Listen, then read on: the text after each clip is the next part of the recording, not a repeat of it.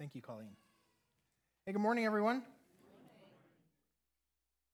Glad y'all are here this morning. Uh, for those of you that don't know me, uh, my name is Jaime, and I'm one of the pastors here. And uh, so glad that uh, you're, you're joining us this morning. If you happen to be a guest, welcome.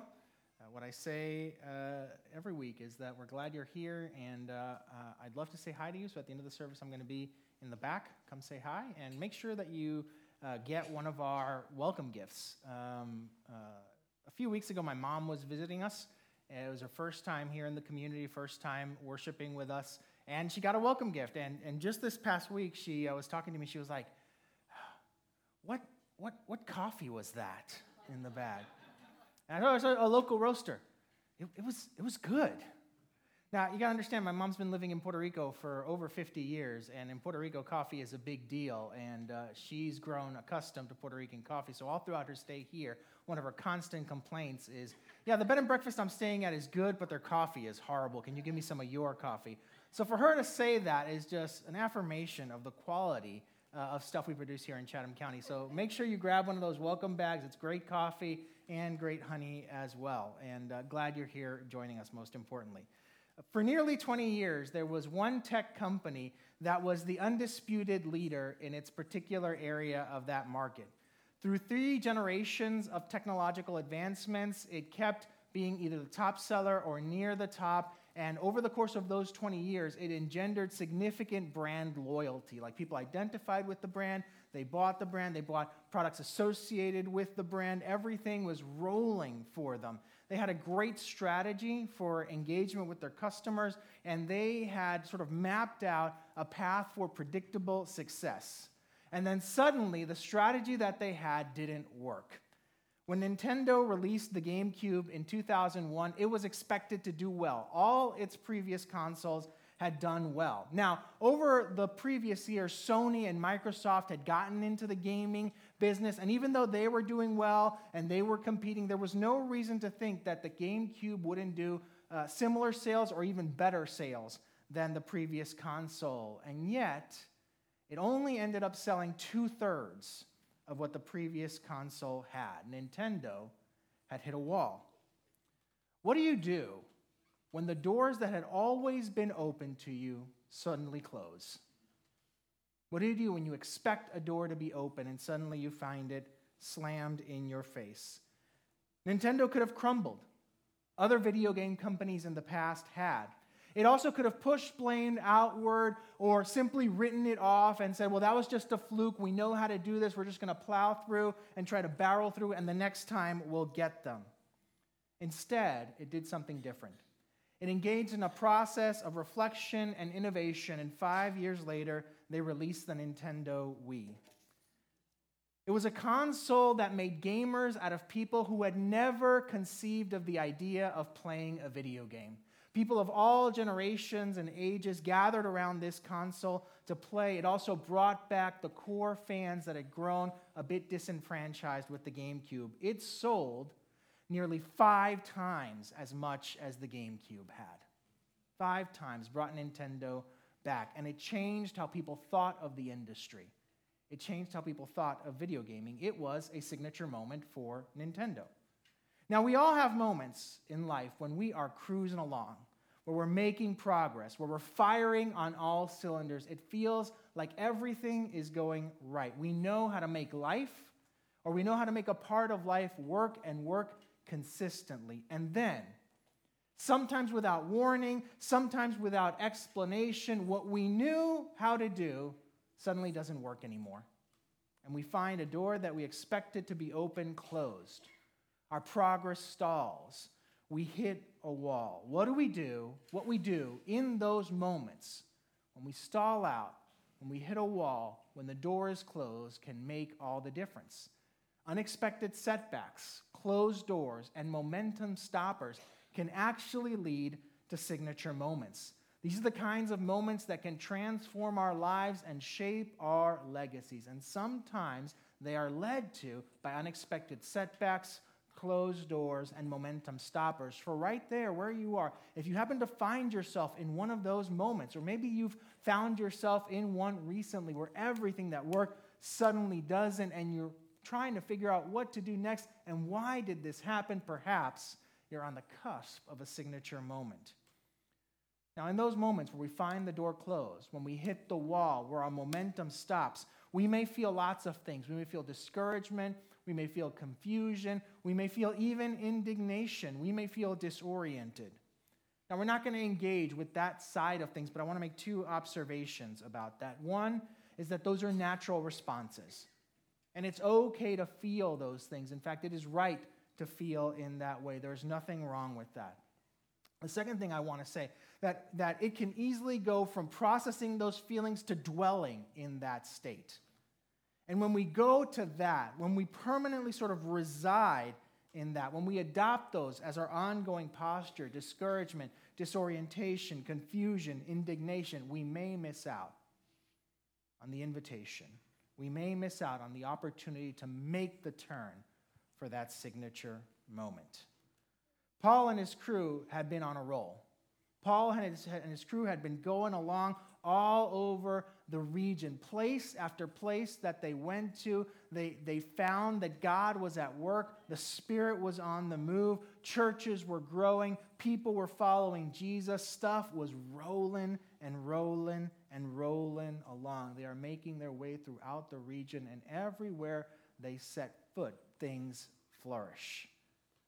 They're all throughout this area, right? And, and, uh, and then it says that the Spirit keeps them from preaching in the province of Asia. They want to go what would be in that map northeast, and they get stopped. And this is not something we've seen happen to Paul before. Nowhere in the prior chapters does it ever say that the Spirit keeps them from going somewhere. So, what do they do? Well, they keep going. They sort of alter their route and they, they, they take a different route and then they try to enter another place. It says that they try to enter Bithynia. And once again, the Spirit does not allow them to go there, it doesn't allow them to preach there. So then they head down to Troas instead.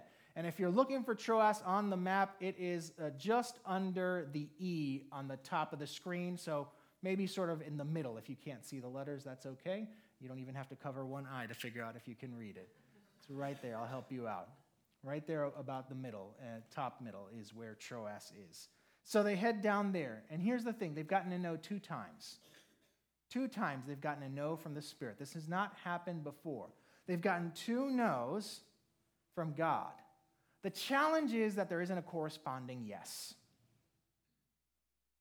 They've gotten a no, and then a no again, and no corresponding yes. What do you do when you have God's no, but not the corresponding yes? What do you do when you realize that God has said no, but you don't know what he's saying yes to? Our lead pastor, Alex, often says that God's no is always in service of God's greater yes.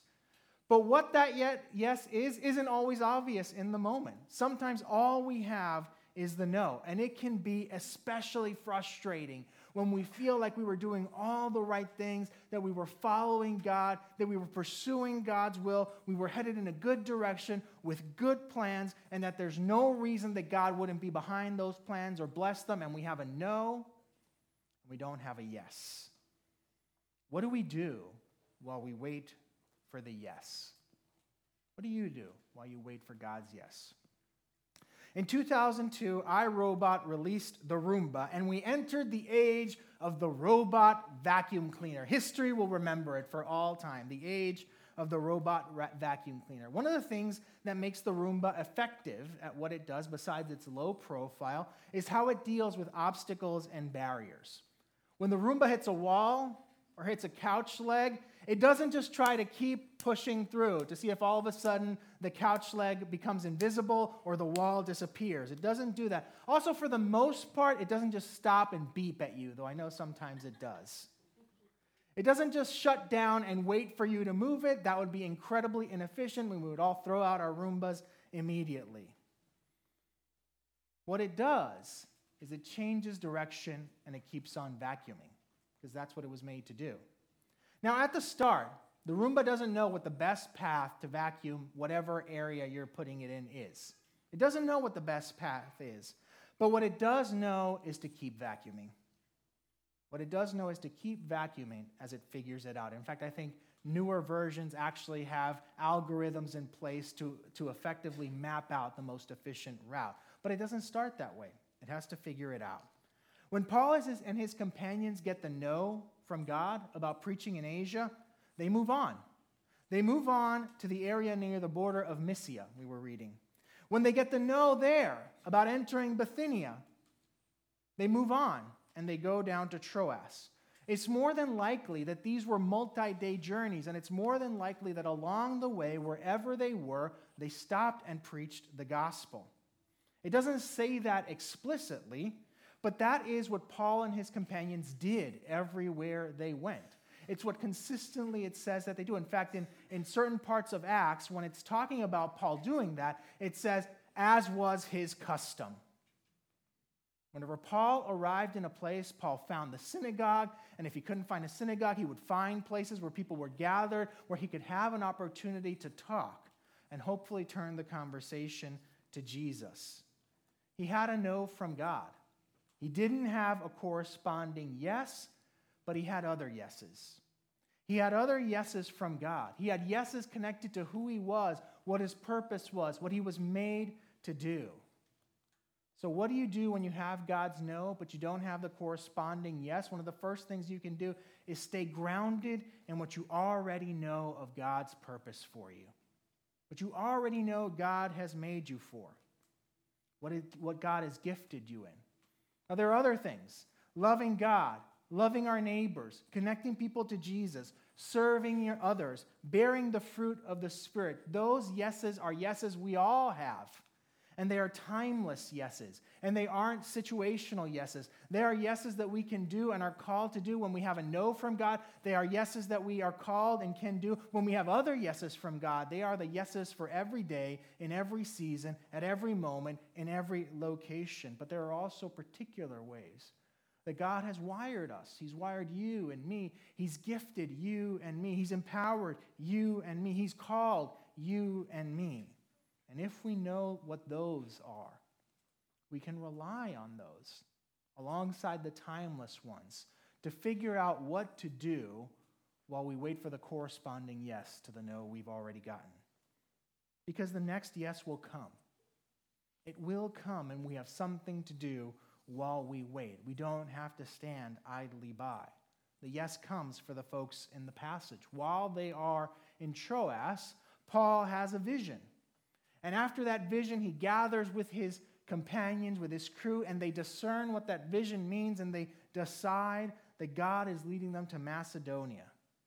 Macedonia is in an entirely different direction than where they were headed. It is further west than further east than where they were. They were looking to go northwest. God calls them east. God calls them in an entirely different direction than where they were headed initially. And the reason Paul and his companions are able to recognize the vision, the reason they're able to discern the yes, the, the reason they're able to figure out and then pursue that yes is because Paul and his companions have cultivated habits of intimacy with God. They've cultivated expectancy in God to lead them.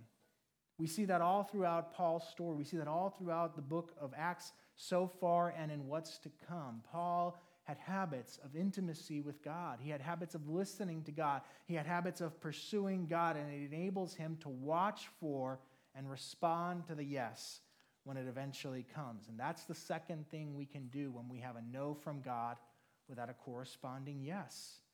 We can watch for and then respond to the yes when it comes. Now, there are a few things that are true in our society, and they might be true for many of us. And they're going to make this one a little bit challenging. The first is that we live in a rapidly moving society. And in a rapidly moving society, we are unpracticed in patience. And we are unaccustomed to waiting. That makes it hard to attend to God's yes, to wait for God's yes. The second is that they, because there is a lack of engagement and training connected to how God communicates, what has been bred is both skepticism and a lack of expectancy at the idea that God still communicates. Many of us maybe hear things that say God does still communicate, God does still uh, say things to us, God does still reach us with messages in some way or shape or form, and we think that's sort of this abstract concept that doesn't apply. So we lack expectancy and we are left sort of wandering on our own. And the third one, which is connected to us, connected to that, is that we don't have the habit of making space to listen. Because we don't have training, because we don't have practice, because we don't have expectancy that God might still communicate or does still communicate, we don't make space to listen. And when we don't make space to listen, the odds of us receiving or, or perceiving God's yes decrease. But here's the thing God does still communicate, God does still speak, and God wants us to hear the yes. Because God's no is in service of his greater yes, and God doesn't want to leave any of us wandering and wondering, what now? God wants us to know what comes next. Paul and his companions hear God's yes. Not only do they hear God's yes, they respond to God's yes. And multiple signature moments happen because of it. We only read of a couple here. And one of the ones we read about is the beginning of what becomes the Christian community in Philippi. This is why we have the letter to the Philippians. This is why the church in Philippi is remembered throughout history. It's because Paul and his companions said yes, and they had this signature moment. What signature moment might be waiting for you on the other side of watching for and responding to the yes that comes after the no. The path forward that gets opened when a door is closed. What might be there for us if we learn how to cultivate waiting, if we learn how to cultivate expectancy, if we make space to listen? What might be in store for you? Last year, I decided to try following a team in Spain's uh, professional football league, what we would call soccer. Uh, I don't know why I did that. I think I just decided I'm going to give this a shot. This is a global sport, it's popular. Let me see if I can get behind this sport. So I picked a team. This is entirely true. I looked at the schedule for that day. I said, These two look like good teams. I'm going to watch this game and I'm going to get behind one of these teams. And that's what I did. And that was a mistake, friends. I now understand why this sport is not only so popular, but I can't say anymore that I think the fans are loopy because I am now one of those people. Uh, one of those people who wears a, a, a team jersey during games. I don't know. Because somehow I believe that's good for the team that's playing around the world. This is, if you're not a fan, part of me wants to say, come over to the dark side.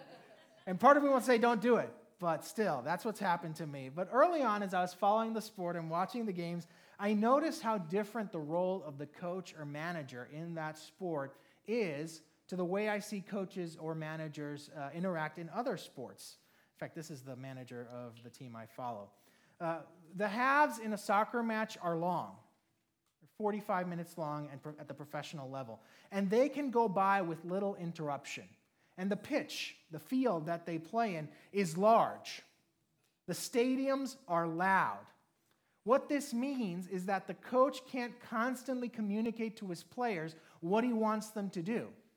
He doesn't have lots, or she doesn't have lots of opportunities to engage with the players and tell them what to do. And there's no such thing as like timeouts or commercial breaks every little while to sort of gather the team and figure out what to do. The coach has to rely on the tactics they've designed and the strategy that they've communicated to the team, and then trust that the players are going to use the skills that they have to not only execute that, but also to respond to the challenges that come in the moment as the other team implements their strategy and their tactics. Players can't freeze in the moment and go run to the coach or the manager and figure out, okay, what do I do now? Because if they do that, they're going to end up getting scored on constantly constantly. That type of dynamic requires both high trust and high ownership in order to perform well.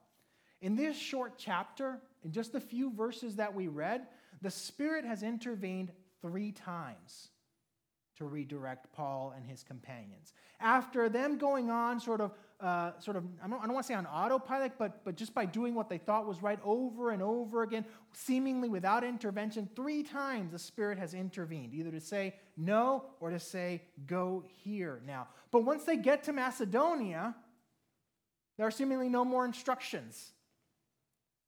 They, they are brought there, and then they've got to figure out what to do, and Paul and his companions don't seem bothered by that. They go about know, doing what they know how to do. Once they get on the field, they know what to do. And there's a key here, not just to signature moments, but to life with God overall. And it's about the tension between control and agency.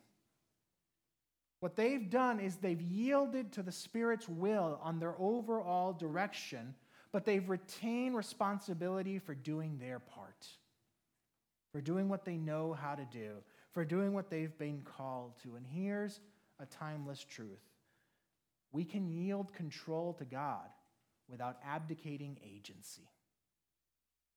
We can yield control of our lives to God without abdicating the agency of what we can and have been equipped to do. And this is a difficult tension to navigate because it's hard to resolve it.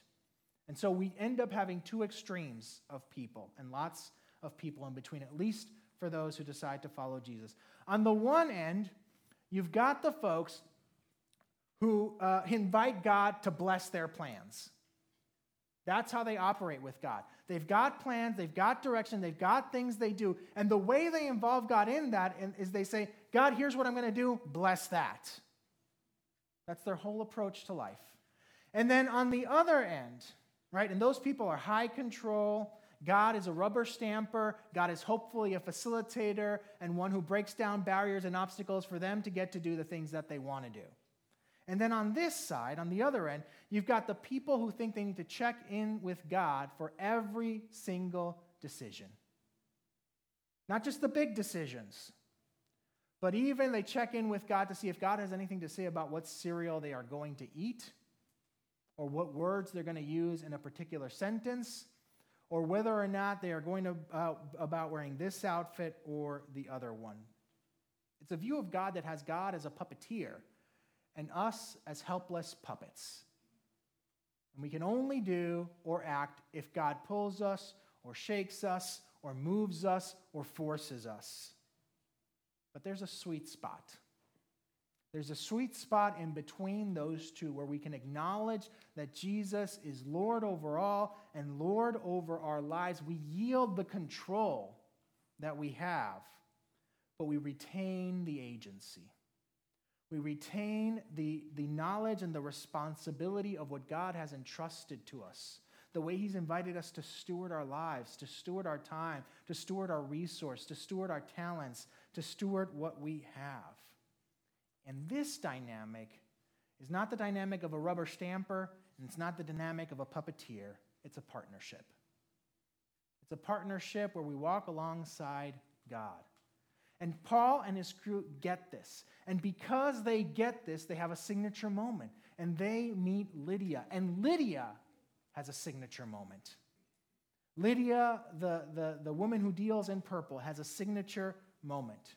Now, here's the thing the fact that Lydia is named when so many other people in the book of Acts and in other parts of the Bible go unnamed indicates that she is well known enough among the churches that the people who would have received Acts, which is years after it's happened, would either have known her or known of her.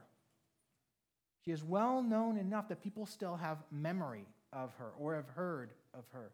She is an important figure in the early church. She is a crucial part of the church in Philippi getting established. And meeting her was not part of Paul's original plan. It wasn't part of the original journey. It only happened because they knew how to respond when their momentum was halted, when they found the door closed, when they had the no without the corresponding yes. You never know whose signature moment you're going to be a part of when you step into partnership with God. And you say yes to his way. Now, there are three things I want to highlight about Lydia's signature moment that will help us as we look for and prepare for ours. The first thing is that the passage tells us that Lydia is a worshiper of God. What this likely means is that even though she was not a Jew, she was following Jewish customs and she was pursuing uh, the God as the Jews understood it, the Israelite God. She followed the customs and practices of the Jewish community without necessarily joining it. She was hungry for God. She knew that there was something real and true about this God that the Israelites worshiped and followed. And so she did what she could figure out how to do to pursue that God and gather with his people as she could. She did what she knew to be faithful to that God. And that sets her up.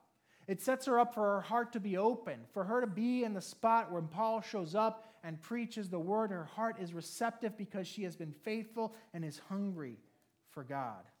We prepare for signature moments through everyday faithfulness. Now, God can and does get the attention of people who are far from Him. He gets the attention of people who rebel against Him. He gets the attention of people who have no concept of Him. That being said, for those of us that do know Him, for those of us that do follow, on, follow Him, for those of us that do call on Him, everyday faithfulness encourages attentiveness and makes us more receptive to God's invitations when they come. What are the everyday faithfulness steps you can take that will set you up for your signature moment when it comes?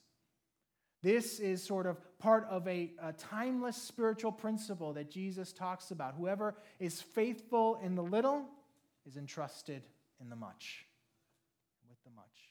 If we're faithful in the everyday, then we will be ready for those signature moments, those signature moments that transform us and shape our legacy when they come.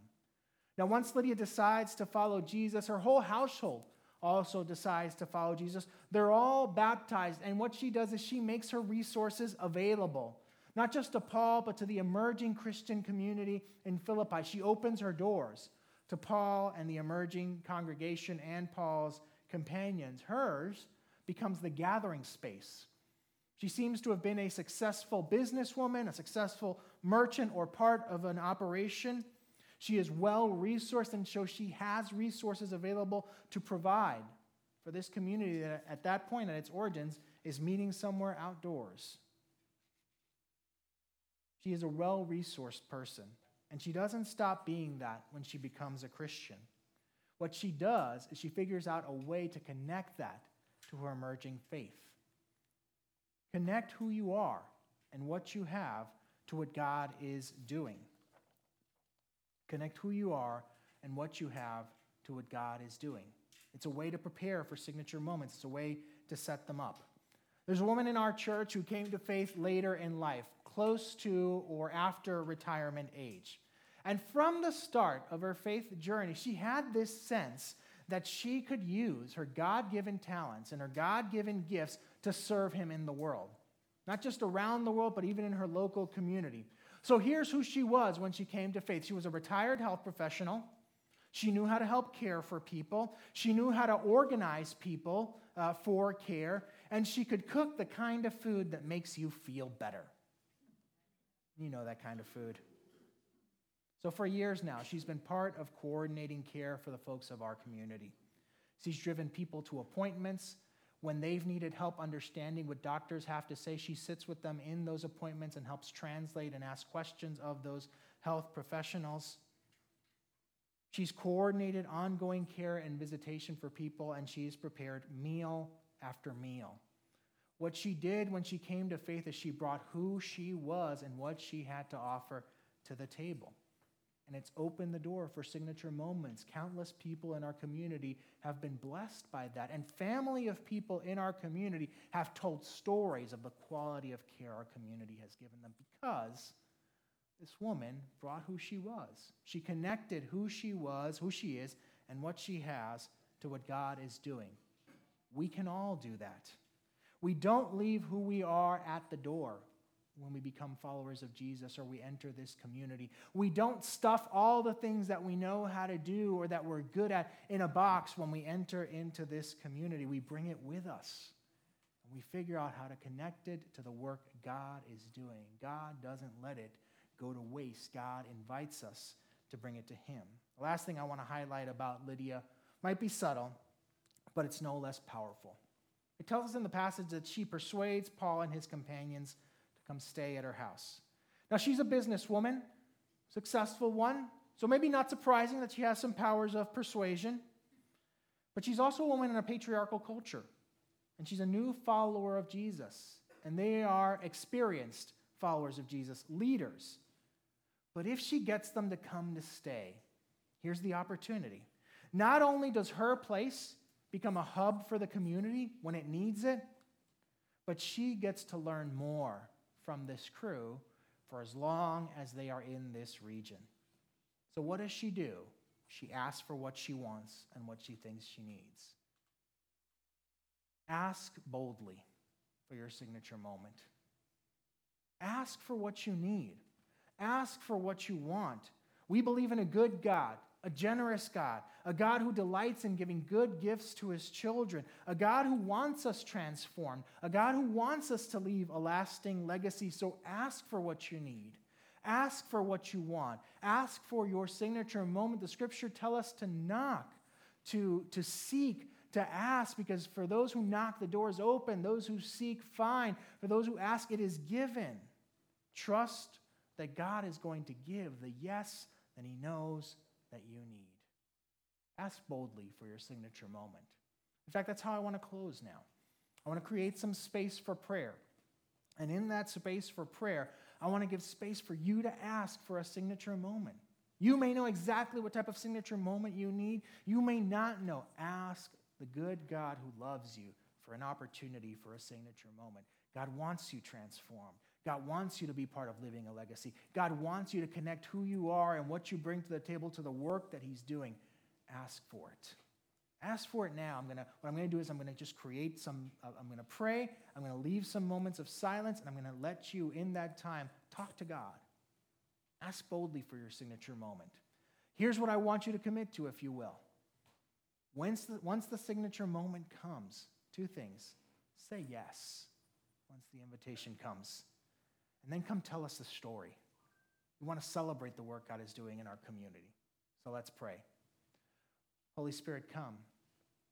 You who lead, you who guide, you who bless, you who have good gifts for your children, come and speak. Lord, come and listen to your children. Come and invite them to share a signature moment. Lord, we create space now to ask boldly for what we need. Lord, would you give us a sense that you are hearing and will provide?